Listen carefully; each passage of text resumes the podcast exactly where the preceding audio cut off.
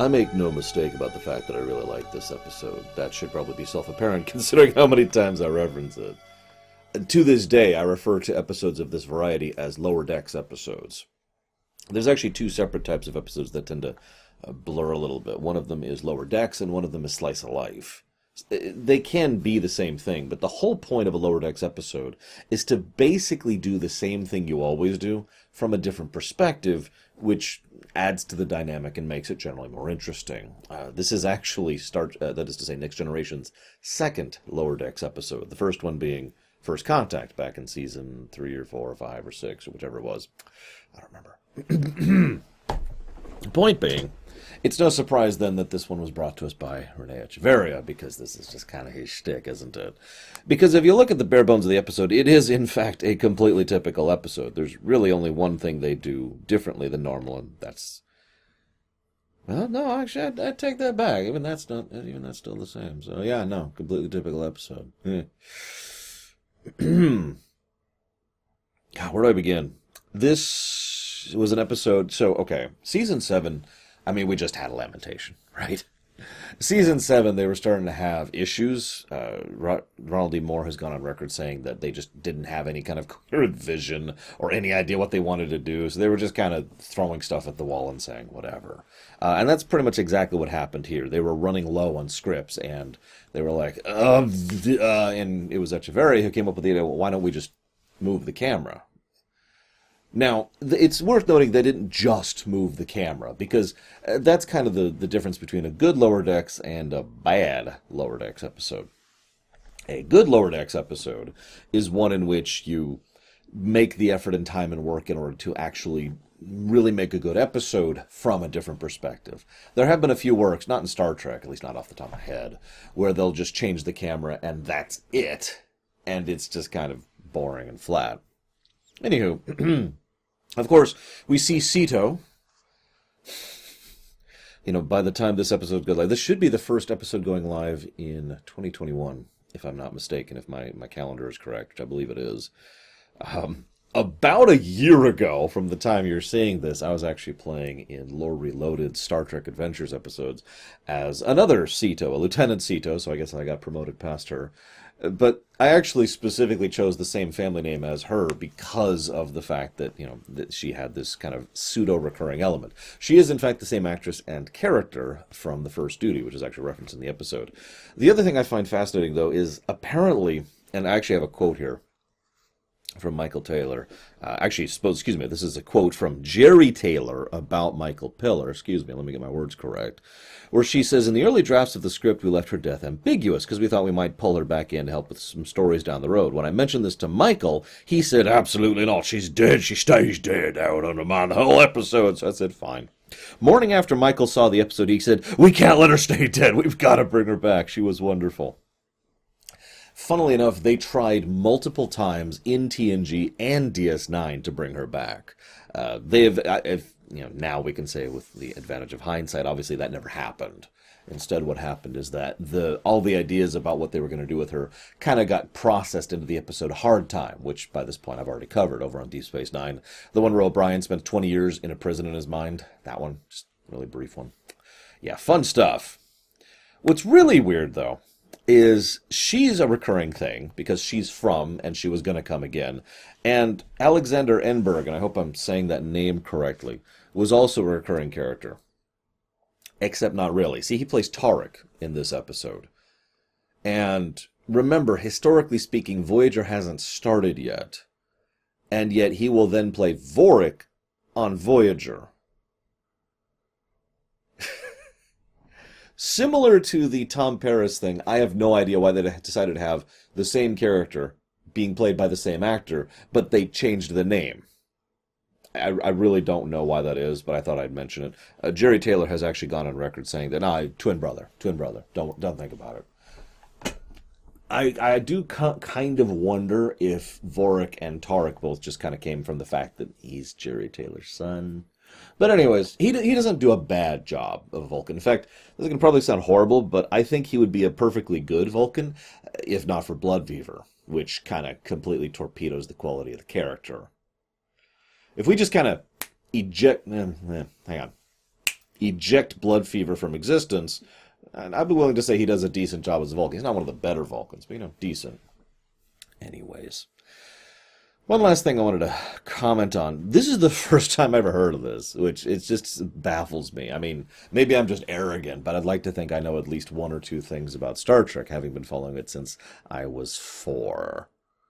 But apparently, there were rumors cycling around when this episode, Lower Decks, came out that this was going to be a backdoor pilot for Voyager. Keep in mind, Voyager had already been announced and cast and they'd already started doing filming work for Voyager.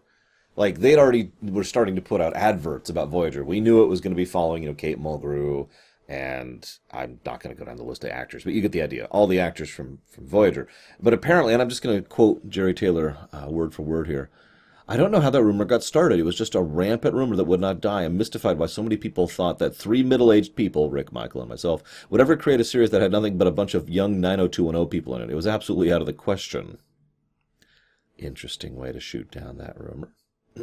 but whatever. Now, uh, okay, so obviously this episode is going live in 2021. Uh, I am recording this episode very early 2020 because I do all my stuff very far in advance.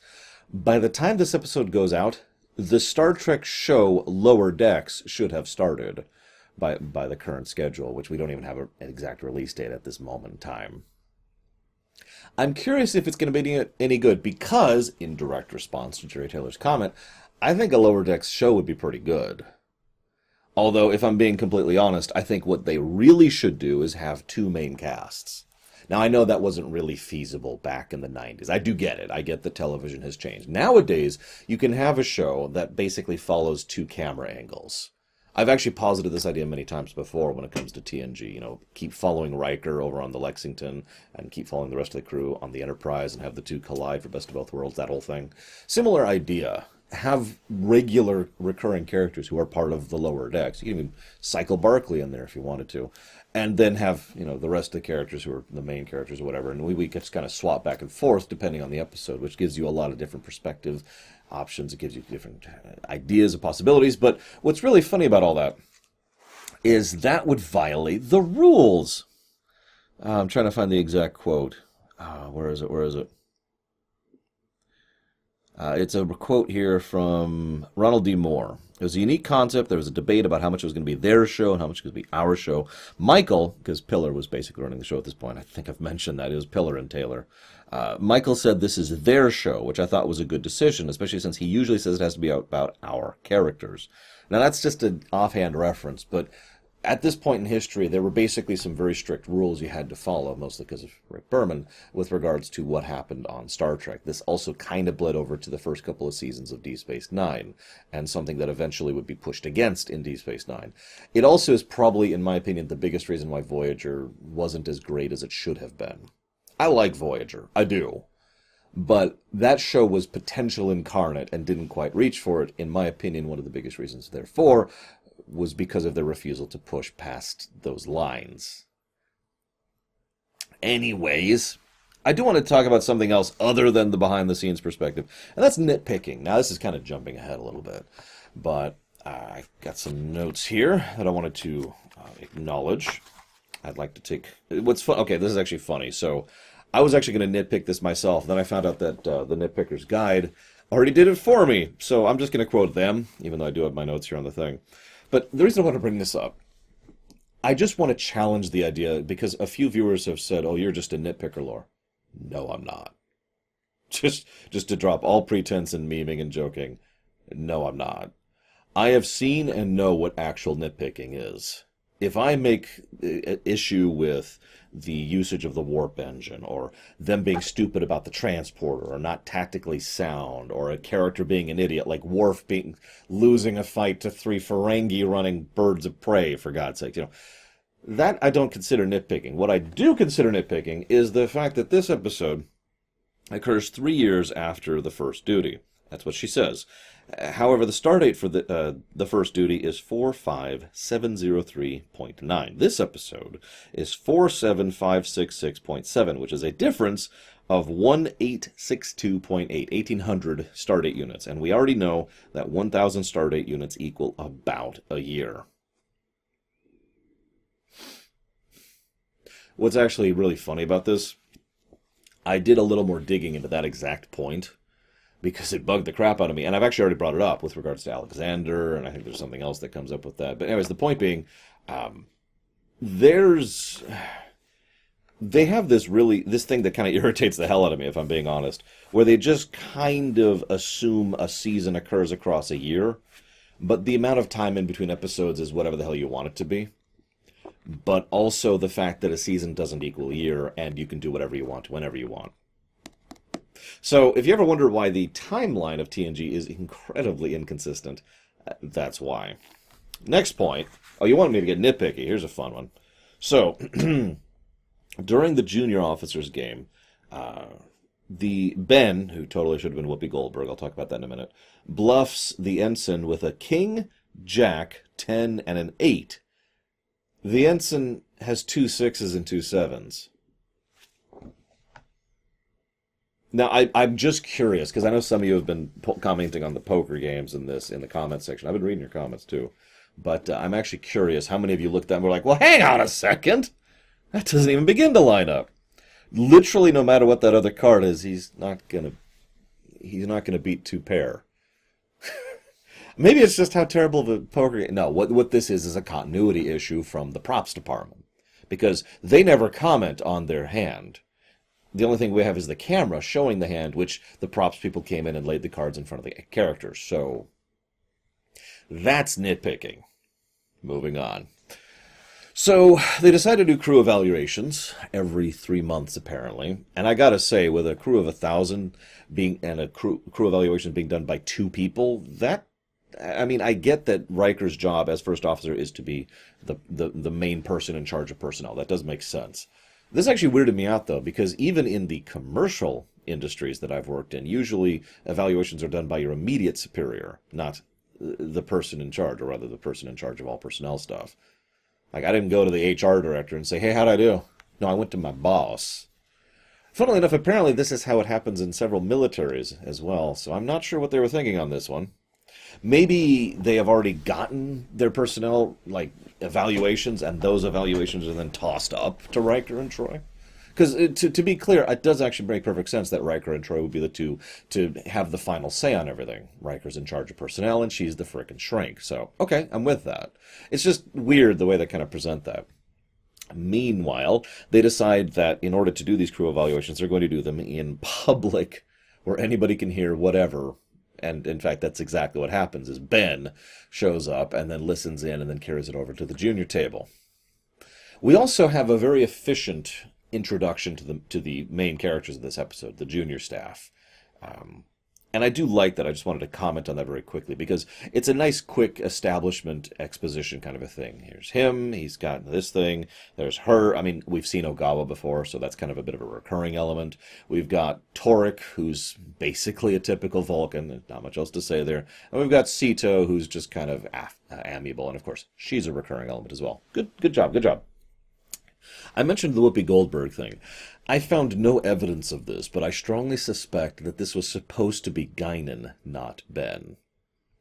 Not that I have anything against Ben. In fact, he actually does a pretty good job with the role. What I mean by that, though, is at several points I was just mentally replacing him with her and listening to the same lines said by her instead of him, and it se- it fits so seamlessly. I wonder if it was written with that intent, and they just couldn't get a hold of her because Whoopi Goldberg is a fairly major star, and you know there's only so much that you can do with that kind of a guest role, and blah blah blah. So, just food for thought. I'm curious what you guys think on that.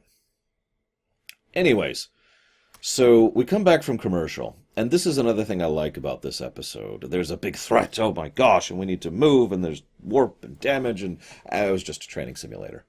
First of all, I like that. I like the idea that the ship does those kind of training runs. It's actually funny because that makes perfect sense to me, and don't think we've done a lot of these on this show.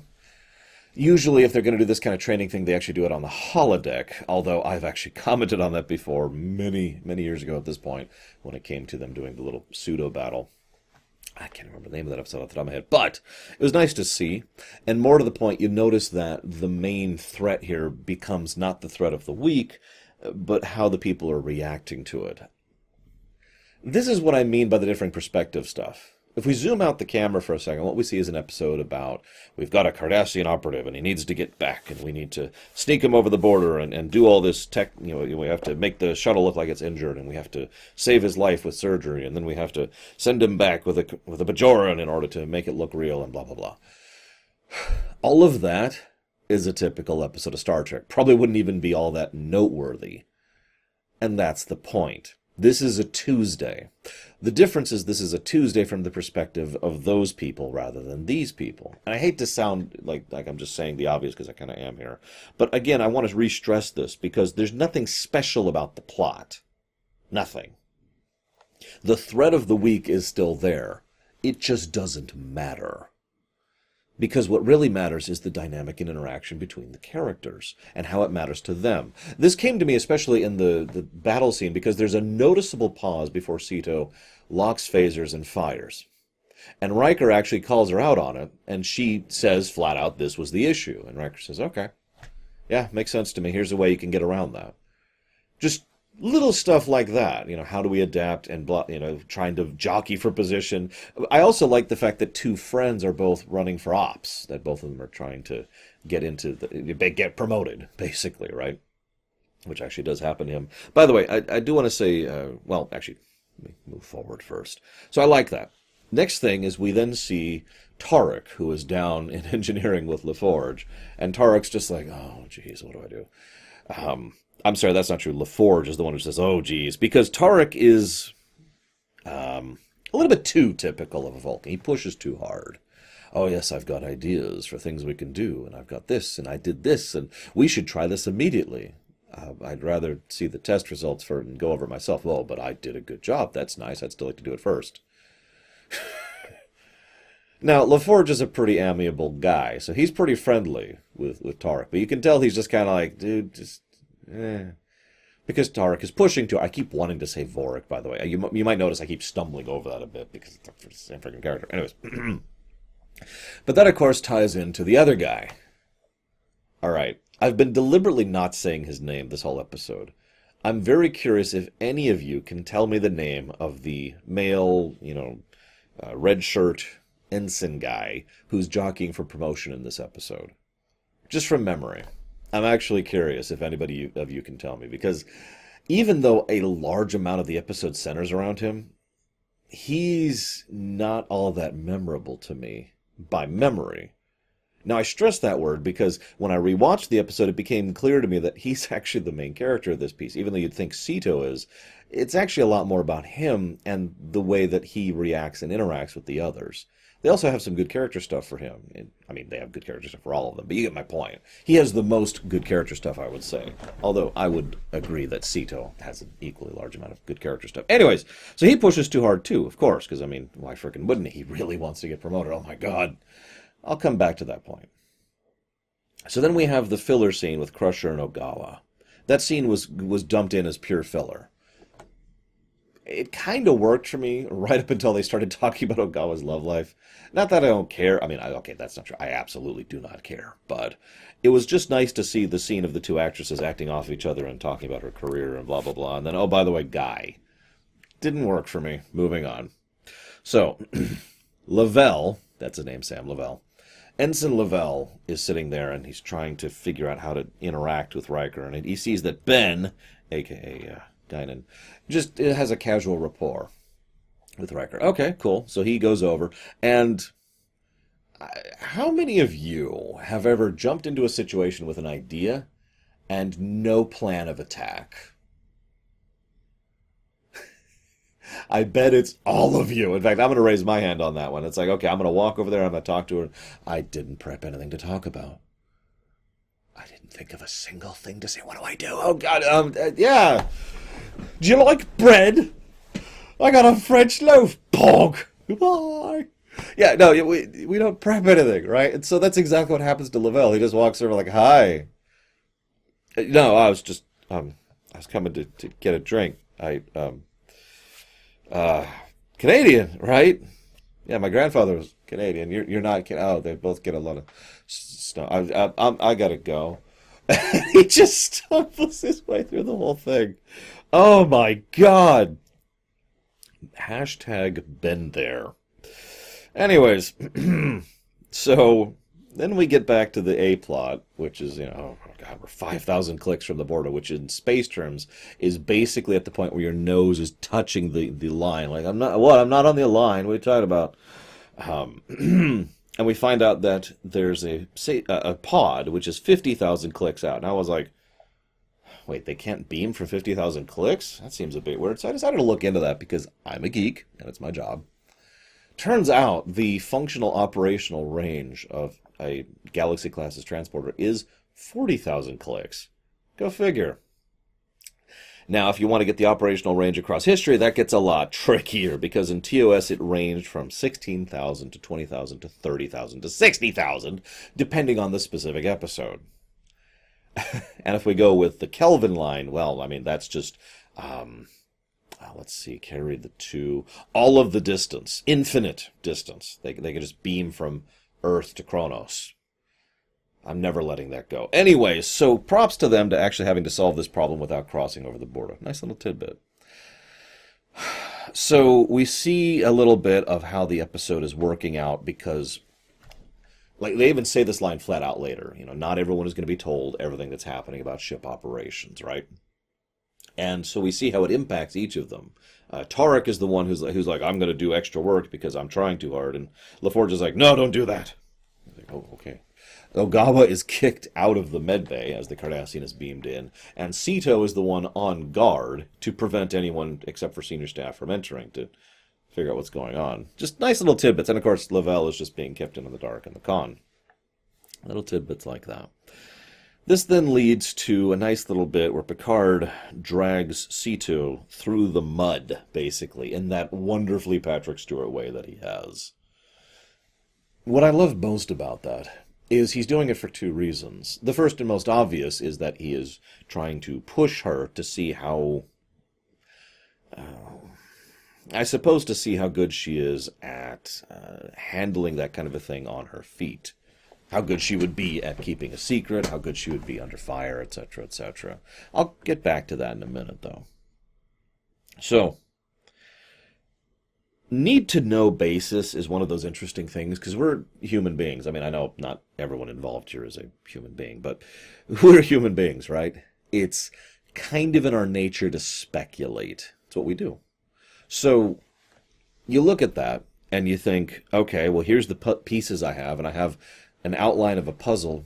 So naturally, all of them are speculating and trying to debate on what exactly is happening and why. Uh, this then leads immediately into the poker game, which I'll talk about in just a second. You can't stop the mind, and you can't stop the speculation. It's one of those interesting things because you kind of have to stop the speculation at a certain point, or at least the external speculation and just keep it to yourself, which is something that uh, Taurik and Ogawa have to do by the end of the episode. So then we get to the po- poker game. I already nitpicked that. We'll move on. We'll move on. Can I first say that this is a really good example of editing? They just kind of splice back and forth between the two games, and there's smooth transitions. You know, I think you're bluffing. Cut to the other game. I'm not bluffing. You know, little stuff like that. It's it's fairly minor stuff, but it's well done. And I wanted to give it praise where praise is due but both do show a bit of a mirror of each other because at both times they're trying to degauss to you know to relax and recoup from work. But in both cases they're talking about almost nothing but work. And you'll notice the conversation starts off relatively pleasant and shifts very quickly into job which shifts very quickly into stress and what they need to vent about.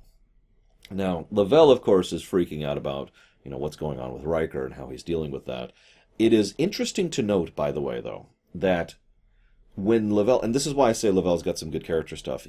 Up until now, he's been portrayed fairly one note. Except here, Sito is freaking out because of the chewing out she got from Picard. Lavelle is the first person to jump to her defense and say, No, you deserve that role. Keep in mind, he is in direct competition with her for that same role. And yet he is the one who instantly says, No, you deserve that. Picard is completely unfair for pushing that on you. Nice little tidbit. Sito, of course, is just kind of, you know, frazzled because of the, the Picard scene she just had to go through. I mean, you, you get the, the, the low yield Picard at your face. I mean, that, that's just, it's hard to deal with, right? Lavelle then starts talking about the Riker situation. What I like about this is this is, I, I wonder if Echevarria is pulling from personal experience. Speaking as someone who has been both a worker and a manager, there is something really horrible about the dynamic between the two. Because both is in, in situations where you care, both are analyzing the other and arguably overanalyzing. And that's exactly what we see here. Riker is overanalyzing Lavelle and thinking, oh, he's just too eager to please and I don't care for him and blah, blah, blah. And it is Troi has to push for him and try to re- readjust his pers- perspective and say, you know, maybe you're being a little bit too unfair on him because of your bias on the matter. Meanwhile, he thinks Riker doesn't like him, and yet the others point out that Riker still thinks he is in contention for the role and for the promotion, which is you know something that is is a valid thing to keep in mind. It's just interesting to see the stressors that both of them are going through because of the other. It's a nice little, little thing there. And I feel like in many ways Lavelle was being designed to be an insight into what Riker was probably like when he was younger. Then, of course, we see Vorik. Now, this is actually one of the more interesting aspects, in my opinion, because we, I just said Vorik. Oh my God! So in my notes, I actually wrote down his name as Vorik here. Oi, Taurik, it's even said the same, Taurik is stressing about LaForge. Now, that's a pretty minor touch, and it's it's satisfied almost immediately. He has the least character of anyone in this one. But Taurik is like, oh my god, you know, I hope I have not irreparably damaged my relationship with the Commander LaForge. This is a nice touch, because as I've said many, many times, Vulcans are not robots they do have emotion, they do care, and they do have a strong sense of morality to guide them. It's just that they tend to be very controlled and very precise in exactly how they move and what they do. And this shows that Taurik does absolutely care both about his career and his interactions with others. He does value LaForge's opinion of him. Thus, when LaForge comes down and offers, hey, I was going to go do some extra work, you want to join me? he's he's clearly pleased by that. That would be excellent. Yes, I, I, and, and off they go. Nice stuff. Nice stuff. This then leads to Worf pulling Sito aside and go, making her go through the Jacques Block, which is completely made up, of course. Defend yourself with a blindfold. Very minor note. You'll notice that she still has a pretty good idea where he is, even though she's blindfolded. I mean, that makes sense. She could hear the breathing. She could hear the movement of the mat. I just wanted to point out that she wasn't doing terribly, even though she was losing. She was doing pretty good given the circumstances. Which, of course, leads to him saying, Very well. You'll notice he each time he says, Defend yourself, by the way. Defend yourself. Each time he reiterates that point. Now, we know where this is going. It's actually fairly self apparent. But he is right about one thing. It does, in fact, take courage to say the test is unfair. Some people will then push back against that, and this kind of varies depending on circumstances and organization, ideology, and all that fun stuff. But being willing to stand up and say, This is unfair, what you are doing to try and push me in this manner is unacceptable, that actually does take courage. No, really.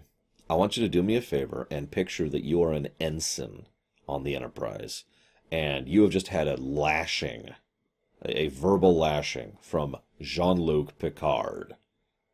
How much, how difficult would that be? Be real. How difficult for, would that be for you to go and say, Sir, I think you are out of bounds for what you said to me? So she does it. And we find out that, of course, that it was a test. This is the second reason he was pushing her so hard, because he was trying to see the quality of her character and the quality of what kind of person she would be with regards to being able to deal with something that is um, above and beyond. I will admit this is actually probably one of the weakest parts of the plot because that little character bit is nice, but it doesn't really have anything to do with her qualifications for the mission, so whatever. Either way, what I really like is that Picard admits that he requested her for his ship once she finished, you know, once she finished going back to the academy he wanted to make sure she had a fair chance to prove herself. And that's kind of the interesting thing because she has.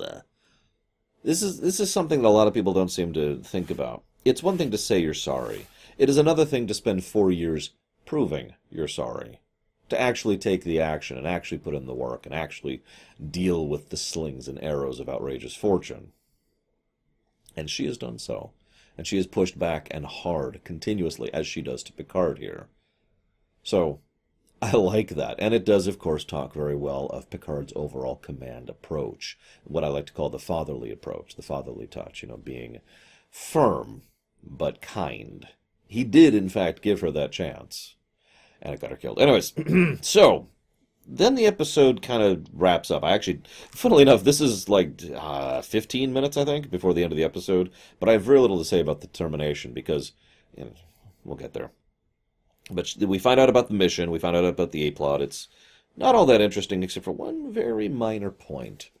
He says he's been in the military. Uh, what? Did I wrote down his name? Uh, Jovet Joret Dal. Joret Dal, the Cardassian. Uh, he says he's been in the military pretty much all his life, and this is the second inter uh, little tidbit about the fact that the Cardassian Union has undergone a substantial shift within basically the last two generations because this lines up with what we saw over in Chains of Command with the Gul, whose name I can't remember. Um, God, I can't think of his name now. Oh my gosh, that's to bug me. You know who I'm talking about. Gul Awesome. Played by the incredibly amazing David Warner. He also mentioned how Cardassia was not doing so hot right up until basically he himself was now a teenager or an adult right? And then and then the military kind of turned that around, and people starving on the streets, etc. This is actually something that's referenced several times in DS9 as well. What's interesting though is that doesn't quite line up with this because the idea here is well the military used to be worth something and back when we were poor and poverty stricken but then we became a horribly vicious conquering power and now we're idiots unless he means that the military when they became a conquering consuming power is when he was proud to be part of the military, in which case, okay, buddy. but um, one little tidbit to add on to all of this. So, this is a Federation joint operation in order to try and add additional information in order to prevent war between the Cardassians and the Federation. This is just a couple months in real time, so just a couple months in fiction time, before the Maquis no, really. The actual first episode to ever actually introduce the concept of the Maquis for real, as in the actual Maquis thing, is oh gosh, I can't think of the name of it all of a sudden. It's not it's not long from now. It's it's in season seven here. Uh, Journey's End, is that it? Yeah, I think it's Journey's End. But uh, Preemptive Strike is when they really kind of come into their old. But Preemptive Strike actually came out after the episode The Maquis, which really introduced the Maquis. Remember, by this time, Voyager was already a thing. They already knew about the Maquis, and they already knew what they were going to go with, so they wanted to introduce the Maquis in both TNG and DS9. I've actually talked about that extensively back in DS9. So, they the Maquis are about to become a major player on the board pretty much right after this episode in terms of historical context. Just interesting to think about. I wonder how much, if at all, this influenced that. Final thought by the way, quick aside though, I just want to make this point. Um, regardless of the Cardassian Union's you know, starvation, military conquering power, Germany, blah blah blah thing, uh, the occupation, that is to say, the Bajoran occupation, has been going on for 51 years as of this episode. So, anyways, this is the anti-red shirt episode. This is the final point I want to make here.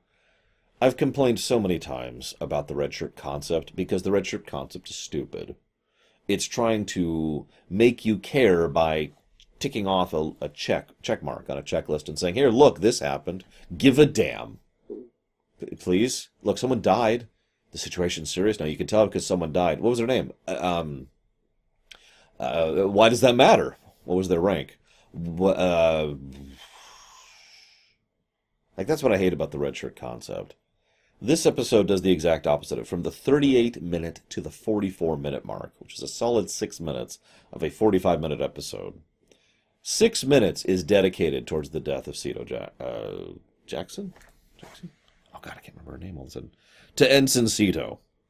Six minutes. Now, that may not sound like a lot, but when I say six minutes, I mean six minutes solid. The episode doesn't stray from this point for six minutes, as they all deal with the consequences and the threat and the, the reality of it and, the, and trying to cope with it. And, you know, Lavelle is just freaked out because he got the promotion because she died and he's worried about her. And he actually is probably the most worried about her of the other ones. It's another character beat for him. Worf, of course, he's kind of to blame here as he knows. And yes, she died in, in Valor and blah, blah, blah. But it's a good bit. It's a good bit. And I like this.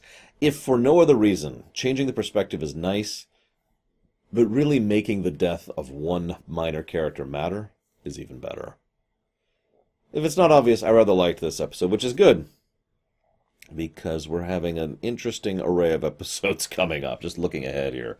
Uh, next is Thine Own Self. Okay, okay. That's not too bad. That's not too bad. We'll see you next time then.